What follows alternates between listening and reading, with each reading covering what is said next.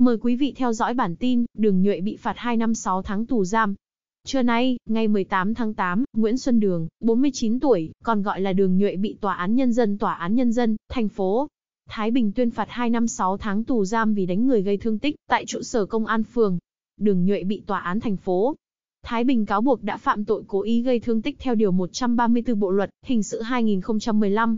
Hành vi của đường thể hiện sự côn đồ, coi thường pháp luật, bản thân bị cáo có nhân thân xấu, nên cần áp dụng các tình tiết tăng nặng để đảm bảo tính răn đe.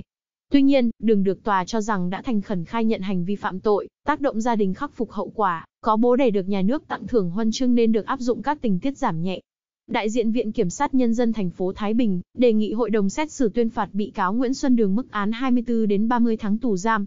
Tòa án Nhân dân thành phố Thái Bình tuyên phạt Đường mức án 30 tháng tù giam, thời gian áp dụng tính từ ngày 13 tháng 4 năm 2020. Trong phiên tòa sáng nay, bà Đinh Thị Lý, mẹ của bị hại Mai Thế Duy xin giảm nhẹ trách nhiệm hình sự cho bị cáo, song Đường Nhuệ từ chối. Đường nói đã nhận thức được hành vi sai trái, dám làm dám chịu, đồng ý với mức án tòa tuyên, nên không xin giảm nhẹ. Bị cáo cũng đồng ý bồi thường cho gia đình bà Lý 100 triệu đồng.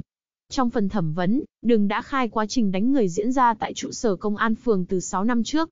VN Express lực thuật lời khai của Đường, vào khoảng 8 giờ ngày 18 tháng 11 năm 2014, Đường tới trụ sở công an phường Trần Lãm tìm bà Đinh Thị Lý, khi bà đang giải quyết mâu thuẫn với người khác. Đường vừa bước qua cổng thì tranh cãi với bà Lý, về việc bà tố cáo anh ta cùng đám đàn em ăn cắp xe máy. Đường bảo bà Lý, còn nói láo tao sẽ tát vỡ mồm. Bà Lý thách thức, mày tát đi. Đường liền dùng tay quàng vào cổ bà Lý.